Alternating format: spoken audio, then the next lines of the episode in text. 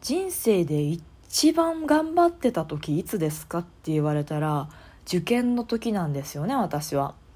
1日14時間。休みもなし。土曜日日曜日関係なく毎日毎日14時間勉強してたんですよ。朝起きるでしょ？で学校行くまで普通教科書とか問題集とか開けないじゃないですか。でももう私はこの目を離すのがもう怖かったので常に教科書参考書単語帳問題集を眺めてないと怖かったんですよなんか記憶というか知識がボロボロ抜け落ちていっちゃうような気がして常に何かを見て何かを詰め込んでないとやばい成績が落ちちゃう次のテストでいい点が取れない大学に受からないやばいっていうもう本当に脅迫観念というかノイローゼ状態で勉強を続けてたんですよね。でまあ弊害もめちゃめちゃあるんですよ。もうほんと病的な状態だったので体重は落ちるわ生理は止まるわ。あとあの一番ダメだったなって思うのがコミュニケーション能力ね。ま中学校まではその地元の友達ばっかりなのでもともと私のことを幼稚園から知ってるみたいな友達が何人かいるし部活に入っとけばなんかその部活のつながりで友達がいて休み時間話すみたいなのがあったんですけど高校進学校でちょっと離れたところにいるともう誰も私のこと知らないんですよね。で普通はそこで「ああ知らない者同士仲良くしましょう」でその4月入学した時に隣の方に喋りかけるとかなんだろうなコースごとの、まあ、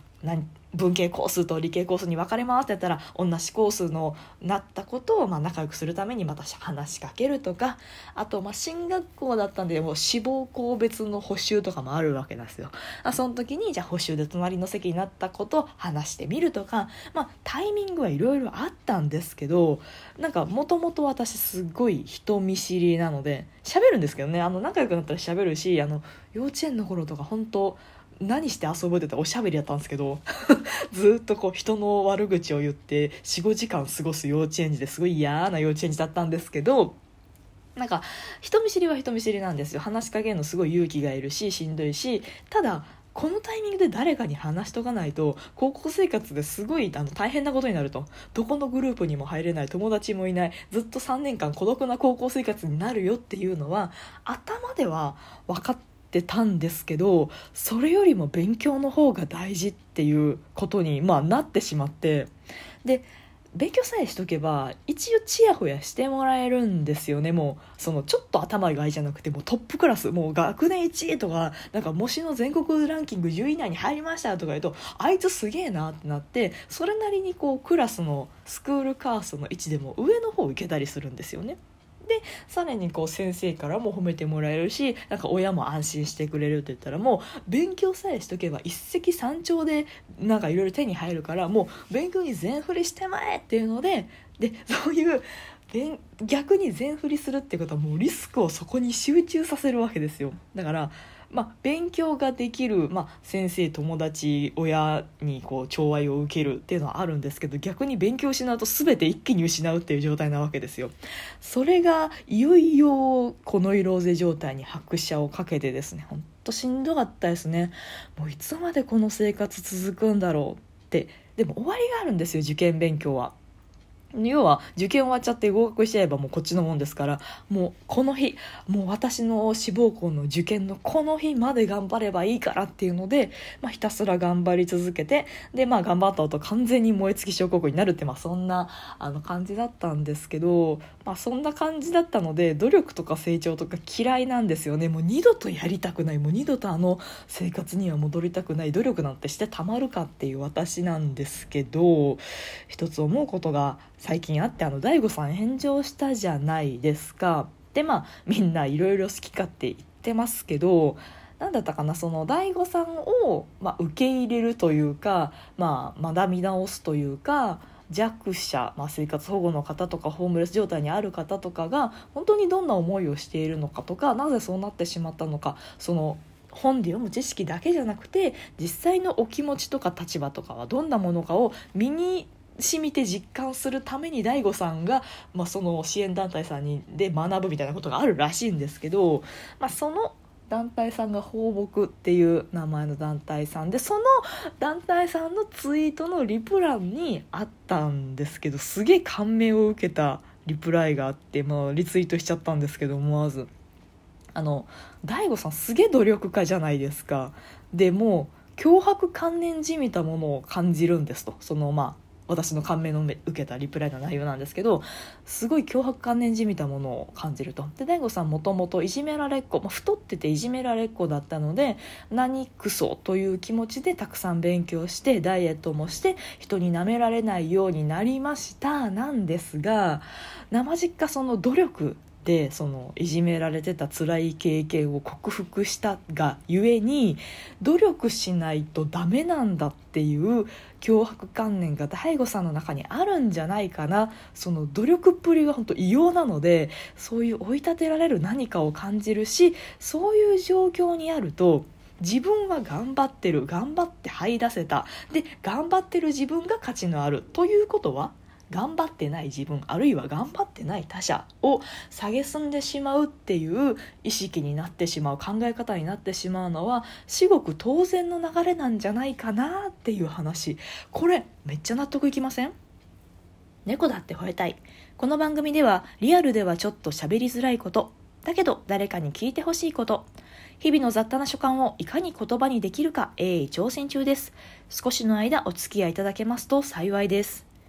私はめっちゃしっくりきたわかるわと思ってそれ、まあ、私もそのさっき言ったように他人に認められるために、まあ、その人見知りの五感としてというか人見知りを補完するために勉強という努力をして勉強という鎧を着てそれでなんとかこの鎧を着ている自分は価値がある。頭のいい自分は価値がある。頭悪くなったら親にも先生にも友達にも見捨てられるに違いないっていう思ってた自分のあの時期にじゃあ勉強してない子とか勉強サボってる子とか、まあ、そもそもそのいい学校に行けなかったいい進学校の高校に行けなかった、まあ、いわゆる、まあ、底辺校っていう言い方もどうかなと思いますけどいわゆる偏差値の低い学校に行った人を当時の私がどう捉えてたかっていうと割とやっぱり下に見てたと思うんですよね。あああいつらは勉強こ私だってやろうと思ったら私こんなに14時間1日勉強できるんだから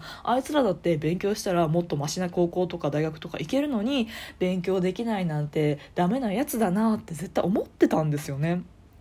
で今どうかっていうとその燃え尽きたんですよ。大学受験の時にも。完全に燃え尽きて「はい志望校に受かりました。私は頭良かったです。はいちゃんちゃんよかったよかった」で、まあ、そのままね「よし私は頭がいいんだ天才なんだ」って言って大学でも過ごせたらよかったんですけど まああのお察しの通り大学そのめっちゃランクの高い大学に行くとみんなのランクが高いんですよね、まあ、高校の進学校でもそうでしたけどもう上の学校に行けば行くほど周りのランクが上がって周りが賢いやつばっかりになってどんどん自分が大したことないことが分かるんですよ。で高校はなんとかそのひたすら時間をかけて勉強するっていうので耐えたんですけど大学はこれは無理だと思って。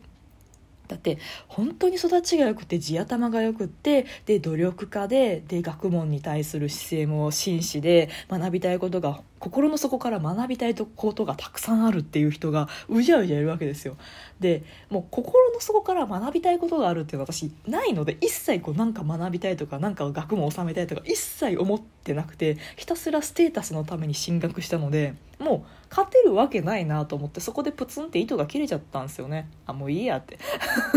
これ私の生きてる価値ってなんだっけみたいな状態にマジでなってもうひたすら無意にはい単位を楽に取る方法とかはいバイトしてたくさんお金を稼いでお小遣いたくさんゲットする方法とかなんかもうそれしか考えてなかったんですよねほんと4年間ぐらい。で就活もマジで適当にして。で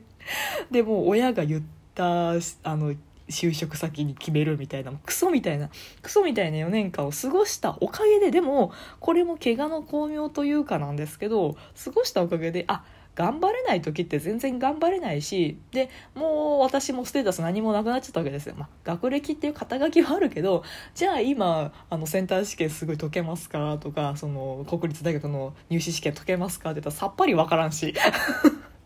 お前の価値って何なんて言うとさあ何でしょうね？生きてることっすかね？みたいな。それぐらいにこう落ちたんですよね。自分の価値というか自己認識が。ってなった時に世界の見え方は結構変わる。変わった。あの頑張れない人も当然いるし逆になんか頑張らなくてヘラヘラしててニコニコしててもそれなりに生きていけるし逆にそっちの方がかっこいいんじゃねえかみたいなね。まあ、そうとは限らないよ頑張ってる人はもちろん頑張ってる人でかっこいいし頑張らずに、まあ、人となりで生きていく人もそれはそれでいいし、まあ、人となりもクソだし頑張ってもないクソも別に生きてたっていいわけじゃないですか。私も自分の人となりがいいとは思いませんからね優しくあろうとかは思いますけど、まあ、人に人当たりがきついとか人に厳しくすると嫌われちゃいますからね損しますからねっていうのでしてますけどまあ少年がいいかというと少年は腐ってるので。なのであの別に頑張ってない頑張ってる頑張ってないで人の価値は全ては決まらんなと。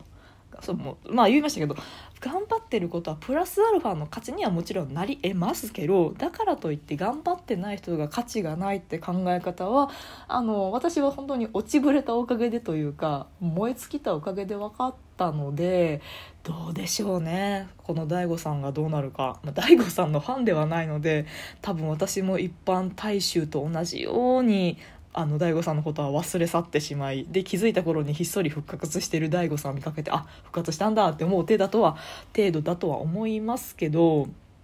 まあでも相手が頑張ってないにしろそして相手があの悪いというか一般社会の倫理に反した発言をしても私はそんな目くじら立ててというか蔑む人を蔑むことはしないでおこうとなんか炎上騒ぎがあるたびに思うこの頃でございますという感じで